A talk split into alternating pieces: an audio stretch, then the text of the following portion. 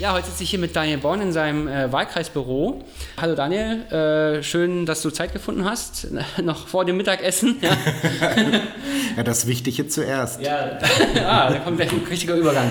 Ihr seid ja ähm, inzwischen sogar wieder Oppositionsführer äh, im Landtag, weil die AfD sich zerlegt hat. Was hältst du denn für die wichtigsten Projekte, die die Regierung gerade nicht angeht, die ihr angehen wollen würdet, wenn ihr in der Regierung wärt?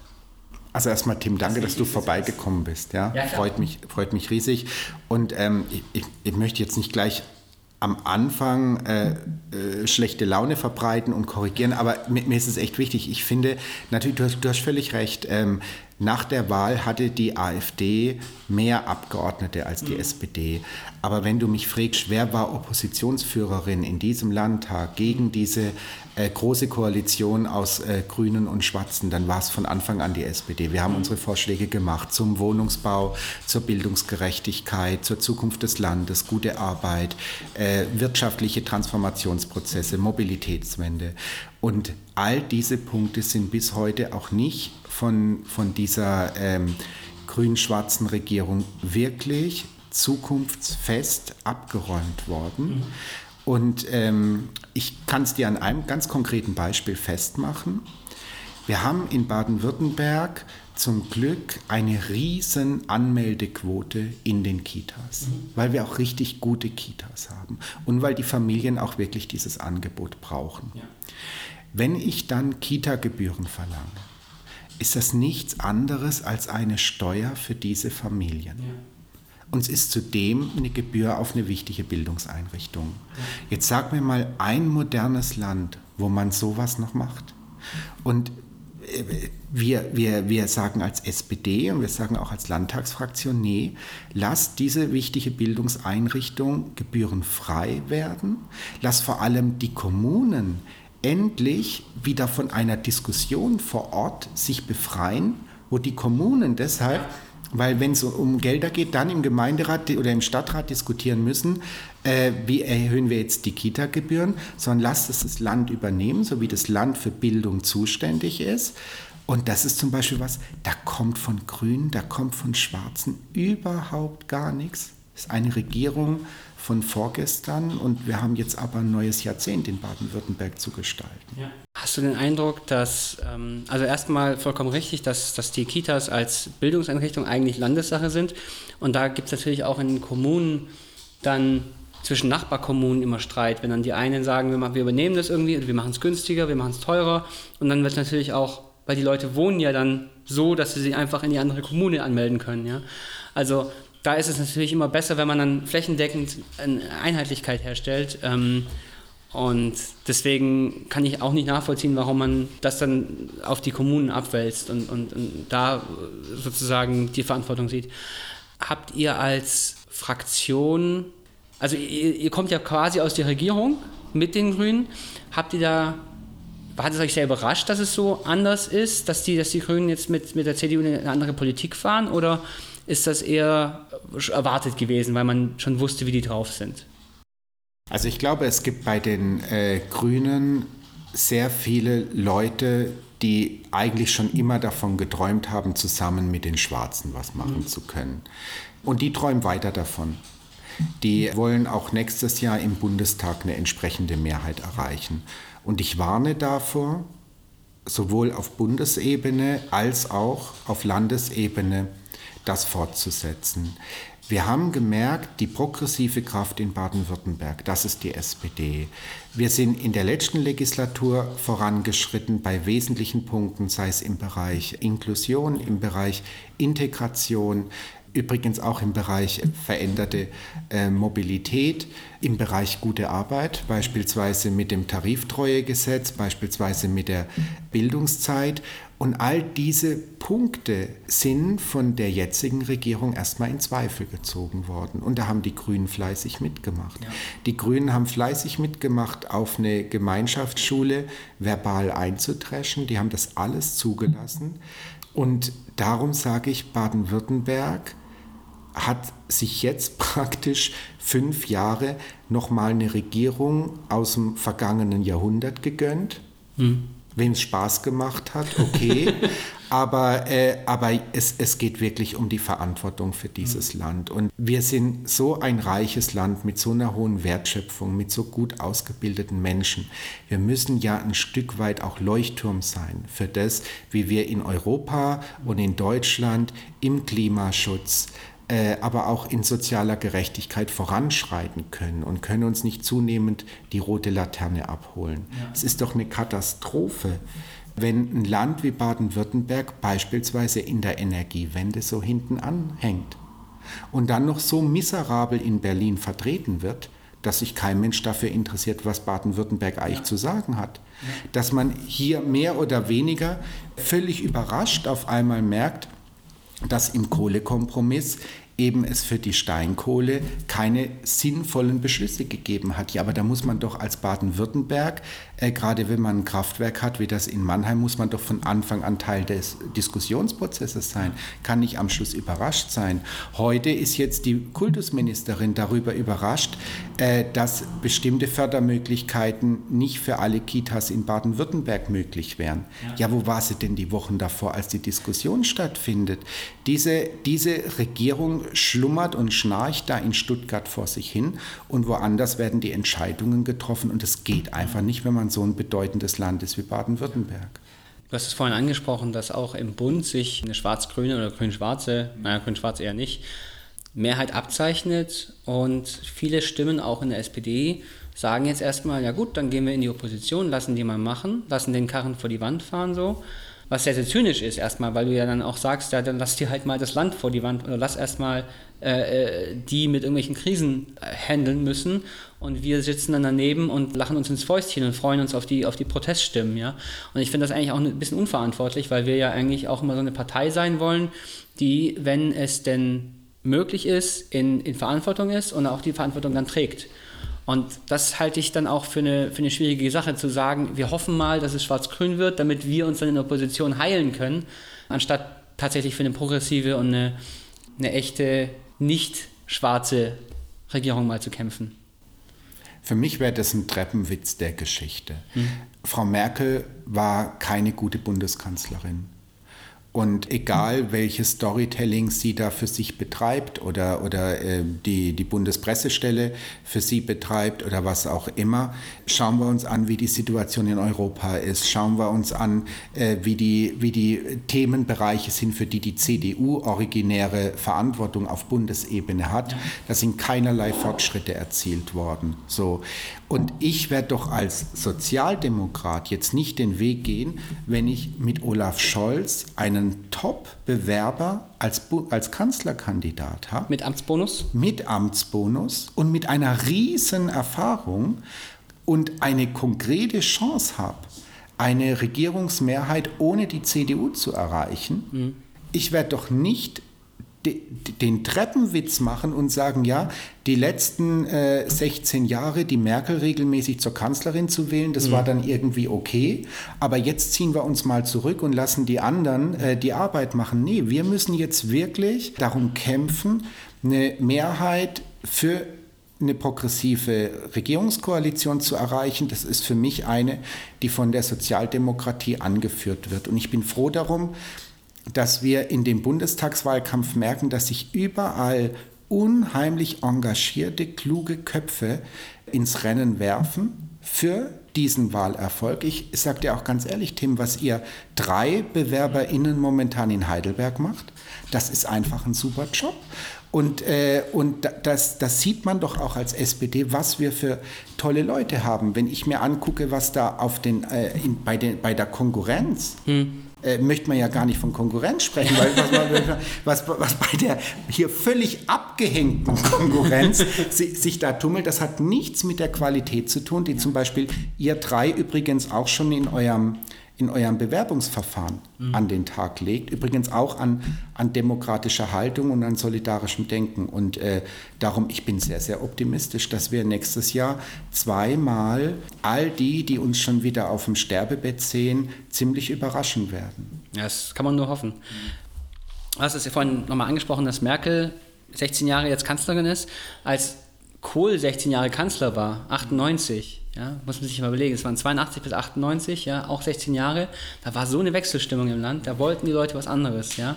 Und dann kam eben Rot-Grün auch zustande, weil es dann 38 Prozent oder was für die SPD gab, ja. Kann man heute Viel mehr.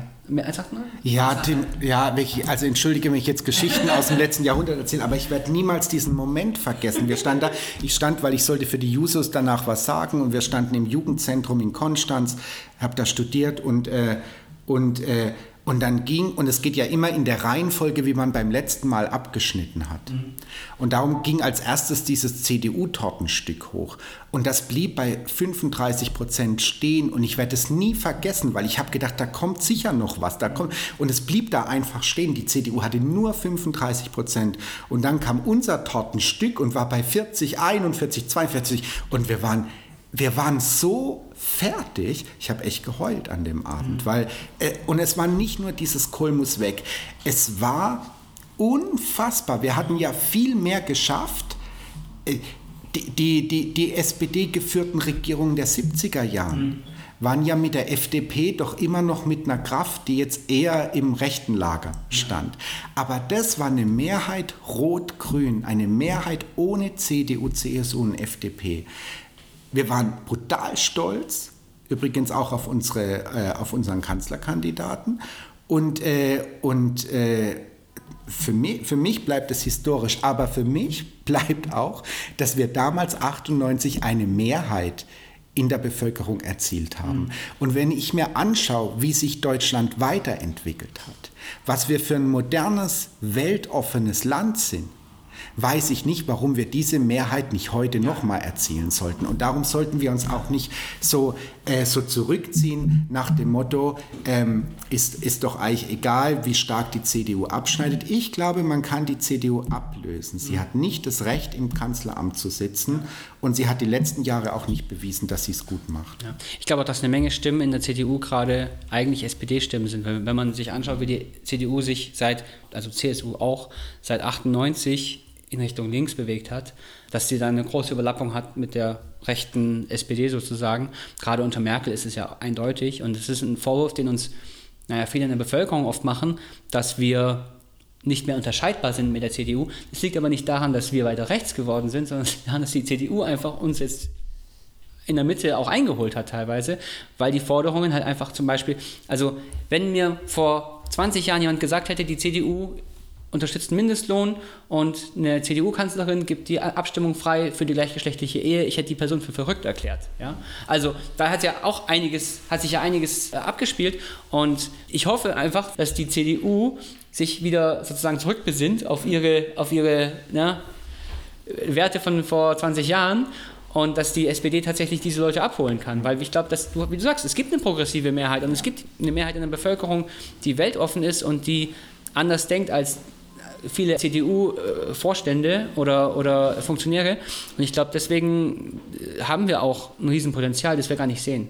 Die Frage über die, weil du es angesprochen hast, die Frage über die Abstimmung der Ehe für alle. Hm ist für mich ein Stück weit auch ein Symbol dafür, wie das läuft. Mhm. Weil faktisch hat sich die CDU, CSU gar nicht damit beschäftigt, ja. äh, sondern sie ist am Schluss einer gesellschaftlichen Mehrheit hinterhergerannt. Ja. Und ich kann nicht verstehen, dass diese gesellschaftliche Mehrheit es nicht auch schafft, sich in Parlamentssitze zu verwandeln und am Schluss eben auch in eine, eine Regierung tragende ähm, Koalition. Ich bin viel in Podiumsdiskussionen darauf angesprochen worden, ob dieser Moment, als Merkel die Abstimmung freigegeben hat, ob das ein Schabowski-Moment war oder ob sie sich da vertan hat. Ich sag, sie hat, sie hat knallhart agiert und hat äh, gewusst, sie kommt aus dieser Falle nur raus, wenn sie an dem Abend so tut, als hätte sie sich da beim Brigitte-Forum ein bisschen vertüttelt. Mhm. Weil sie wusste, sie steht vor einem Bundestagswahlkampf, wo jeder einzelne Kandidat in jedem einzelnen Wahlkreis, in jeder Podiumsdiskussion in Schulen, im Jugendzentrum, bei Bürgerversammlungen gefragt wird, warum das eigentlich so ist, dass zwar die Nichte jemand heiraten darf, weil der ein Mann ist, aber dass der Neffe nicht jemand heiraten darf, weil das auch ein Mann ist. Ja. Die Bevölkerung war da längst drüber hinweg und dann hat Merkel die Notbremse gezogen, hat kurz so getan, als hätte sie sich da verquasselt und alles. Faktisch wollte sie das Thema noch abräumen, weil sie wusste, dass die mhm. CDU damit keine Mehrheit. Ja, und es war ja auch kurz vor der Sommerpause. Ja. Das war schon perfekt getimt. Ja. Und wir haben es zum Glück umgesetzt und das auch, wenn man, sich, wenn man sich anguckt, was sich die Grünen manchmal auf die Fahnen schreiben. Ehe für alle, Wer hat es umgesetzt? Die SPD. Ausstieg aus der Atomkraft. Gut, dass ich das jetzt in einem Atemzug verwende, kann mir, kann mir aber sind jetzt halt die zwei Seiten, die mir spontan einfach Ausstieg aus der Atomkraft. Ja. SPD hat es umgesetzt. Und das finde ich übrigens bei den Grünen, auch bei ihrem derzeitigen Hype, den sie da haben. Ich meine, die sind seit Jahren auf Bundesebene nicht in Regierungsverantwortung. Mhm. Und nach der letzten Wahl haben sie es auch ordentlich an die Wand gefahren. Das war nicht nur die FDP. Ja. Und äh, für mich ist Politik nicht nur irgendwelche Umfragen, Umfragen zu gewinnen, sondern für mich ist es tatsächlich das Leben der Menschen besser zu machen und für mehr Gerechtigkeit zu sorgen.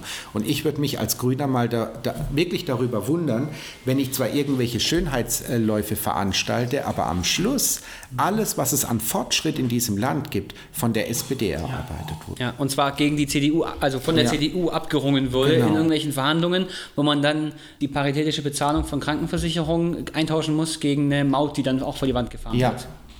Und Sie selber, wenn Sie mit der CDU zusammen sind, das erleben wir in Baden-Württemberg, kuschen Sie, wo Sie nur können. Warum hatten wir denn über Jahre kein neues Klimaschutzgesetz? Ja, also entweder deshalb, weil sich die Grünen nicht mehr für den Klimaschutz interessieren, ja, oder weil sie, weil sie, weil sie mit der CDU nicht, nicht vorankommen ja. konnten.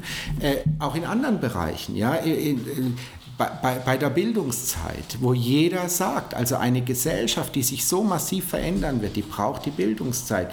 Ja, die Grünen machen da erstmal mit der CDU eine Untersuchung, viel zu früh, um wirklich die Bildungszeit in Misskredit zu bringen. Mhm. Deshalb, also wer, wer die Grünen wählt, wacht am Schluss in der konservativen Regierung auf. Ja. Darum muss man die SPD wählen. Das ist richtig. Das sehe ich ganz genauso, aber deswegen sind wir ja auch hier alle in der Partei. Und deshalb sind wir auch in der richtigen Partei. Aber sicher. Ich wollte noch eine Frage stellen und zwar. Ich bin viel zu lang, ich antworte jetzt nur noch Ja, okay. Nein. Alles okay. Lass uns noch mal ganz kurz zurückkommen auf die Bildung, die ja Landessache ist wir haben in Baden-Württemberg weiterhin dieses gliedrige Schulsystem. Ja? Das heißt jetzt zweigliedrig, dreieinhalb oder wie auch immer gliedrig, aber äh, im Endeffekt ist es ja so, dass was passiert ist, du kommst in die vierte Klasse, machst da ein Zeugnis und dann sagt deine Klassenlehrerin oder dein Klassenlehrer, so, alles klar, die Person kommt dahin, die Person kommt dahin. Und natürlich können inzwischen, zum Glück, Eltern sind da nicht mehr dran gebunden. Ähm, als ich Kind war, war das noch so tatsächlich. Ja? Ich wäre damals fast in die Realschule gekommen und bin auch sehr, sehr happy, dass ich dann am Ende Gymnasium, ähm, Abi gemacht habe, studiert habe, etc. Aber also man muss halt schon sehen, dass wir rein ökonomisch gedacht eine Menge Potenzial einfach verschwenden. Und jetzt nicht mal um, also gar nicht mal auf die, auf die menschliche Ebene gedacht und auf Solidarität, sondern tatsächlich wirklich nur rein vom ökonomischen gedacht, verschwenden wir ja unheimlich viel Potenzial, wenn wir die Leute nicht entsprechend fördern. Weil wir sagen mit elf, aha, du eignest dich nicht für eine Hochschule. Und das ist doch eigentlich total, also das ist doch Irrsinn eigentlich. Mhm. Zumal, äh, also wir, wir, wir sind ja eine wirklich vielfältige Gesellschaft. Und wir können ja nicht am Schluss ausgerechnet die Schulen zu dem Ort erklären, wo wir sagen, nee, eigentlich lässt sich die Gesellschaft in drei Kartoffelsorten einteilen. Ja, das ist für mich äh, völlig, äh, völlig groteskes Verhalten. Die, diese Grundschulempfehlung, die, wie du richtigerweise sagst, über viele Jahre keine Empfehlung war, sondern eigentlich eine Zuweisung, mhm. ja, das wollten ja auch die GrundschullehrerInnen so nicht machen. Ja. Auch die haben ja gesagt, eigentlich wollen wir beraten und wollen Partnerin der Eltern sein. Ja. Und genau das haben wir ermöglicht. Also wir haben dafür die Freiräume geschaffen. Ja. Und die Rückmeldungen, die wir aus den Schulen bekommen, ist, dass das ein Riesengewinn für Baden-Württemberg ja. war. Es ist nur irgendwie was, was die CDU bis heute nicht verstanden hat, weil ich glaube, in ihrem Bild muss man Menschen zu was zwingen, muss man Menschen einteilen, muss man, muss man irgendwie verschiedene Grüppchen bilden. Ja. Wir gehen einfach von einem anderen Bild aus dieser Gesellschaft. Und meins ist, oder unseres als SPD ist das zeitgemäßere. Und darum werden alle Schulen nur erfolgreich sein, wenn sie auch binnendifferenziert arbeiten. Ja. Und Die Schulen melden ja auch zurück, dass sie so arbeiten wollen. Dabei muss man sie aber auch unterstützen. Und dass die Idee einer Gemeinschaftsschule in einer Zeit der Binnendifferenzierung ein gutes Konzept ist. Das haben wir doch die letzten Jahre erlebt und haben wir jetzt übrigens auch während der Corona-Zeit erlebt, als gerade dieser individuelle Ansatz viel geholfen hat, auch in den Fernlernsituationen. Und ähm, darum sage ich, also die CDU führt da letzten Endes eine, eine Schlacht, die längst rum ist. Sie hat eigentlich keine Alliierten. Die LehrerInnen wollen anders arbeiten, die SchulträgerInnen wollen anders arbeiten. Für die Eltern gibt es viel bessere Angebote. Äh, aber, aber irgendwie, äh, ich habe manchmal das Gefühl, weil die Eisenmann natürlich auch kein, keine Lust hat, äh, über, ihr, über ihr wirklich breites Versagen und über ihr Chaos zu reden, äh, macht sie dann lieber den Leuten Angst, dass sie ihnen noch irgendwelche Elternrechte nimmt. Ich finde, ich finde das einen reichlich seltsamen Auftritt, den die, äh, den die, den die SPD Baden-Württemberg da bei der CDU erleben muss, weil äh, gut gerettet, weil, weil, weil, äh, weil ähm, das, das ist halt alles furchtbar von gestern und es hilft niemand was ja. und niemand will es. Ja. ja. So, allerletzte Frage. Wichtigstes politisches ja. Projekt in den nächsten zwei Jahren? Für mich? Ja, allgemein für Bund, Land, Europa, wie du denkst. Was ist für dich das wichtigste politische Projekt in den nächsten zwei Jahren? Ja. Schwierig, ne? Ja. Nein, also jetzt musst du mir, also okay. äh, ich, wer derzeit die Bilder von, von diesen unglaublich mutigen Menschen in Belarus sieht hm. und der einfach jetzt auch einer Generation entstammt, wir wollten mal eine europäische Republik und ich will sie immer noch.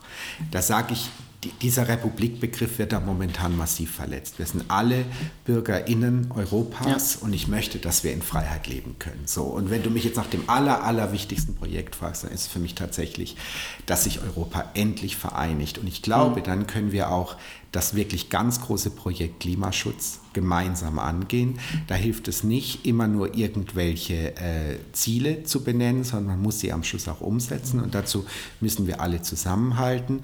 Und ich möchte mit den Leuten, die nächstes Jahr im Bund gewählt werden und dort Verantwortung übernehmen. Ich möchte auch, dass wir zu einer gemeinsamen Bildungsverantwortung kommen, äh, weil es einfach so ein großes Thema ist, äh, auch für die Zukunft, auch im, im Bezug auf die Digitalisierung. Und meine kleine Baustelle ist es, kleine, große Baustelle, ich möchte die Gebührenfreiheit durchsetzen. Ich möchte, dass äh, die Kinder haben massiv gelitten unter der Corona-Zeit und ähm, ich möchte, dass wir jetzt, nachdem wir erkannt haben, was die Kitas für Leuchttürme unseres Landes sind, dass wir endlich aufhören zu sagen, diese Bildungseinrichtung kostet den, die Eltern Geld, sondern ich möchte, dass wir das gebührenfrei machen. Dass es kein Luxus ist, Bildung. Nee, und vor allem ist, äh, die Kita muss ja bezahlt werden. Deshalb manchmal, wenn ich dann so in die Ecke gestellt wird, naja, das kostet so viel Geld. Nein, eine Gebührenfreiheit kostet keinen Cent mehr. Schon jetzt muss die Kita bezahlt werden, nur derzeit wird sie eben zu einem Teil von den Eltern bezahlt. Und das ist für mich grotesk, ja. weil das machen wir bei anderen Sachen auch nicht und das machen wir aus guten Gründen nicht. Und gerade weil es für uns wirtschaftlich schwerer wird, ist es doch umso bedeutender, dass wir in die frühkindliche Bildung investieren und dass wir gleichzeitig Familien entlasten. Ja. Und das können wir in Baden-Württemberg mit einem Gesetz machen. Das hat man in der Politik total selten, dass man ein Gesetz macht und man sagt, meine Güte, ich habe in die Zukunft investiert, ich habe in die Bildung investiert und ich habe Familien entlastet. Ein Gesetz und das Grün-Schwarz das blockieren und auch in dem nächsten Landtag blockieren wollen und dass nur eine Wahl der SPD dafür sorgt, dass wir endlich eine gebührenfreie Kita haben und dass übrigens nur eine Wahl der SPD dafür sorgt, dass wir auf Bundesebene eine progressive Regierung bekommen. Das da müssen wir als Bannerträger nach außen tragen, ähm, ja. überall, rund um die Uhr. Du, ich und alle anderen auch. Ja, jetzt äh, Kämpfen und siegen. Ja, tatsächlich, äh, mit diesen, mit diesen Kampfparolen äh, beenden wir das Gespräch. Ja. Ich, muss, ich, muss, sagen, ich hab, als, du, als du vorhin gesagt hast, Europäische Republik, ich habe so ein bisschen Gänsehaut gekriegt, weil das hört man nicht so oft, ja, dieses, diesen Begriff tatsächlich. Aber das muss doch die Zukunft sein. Natürlich, ja klar. Also, die, um ehrlich zu sein, habe ich schon mal gedacht, dass meine Generation irgendwann die Europäische Republik ausruft. Mhm. Jetzt gucken wir mal, dass das Ganze friedlich zusammenbleibt, dass wir solidarisch bleiben.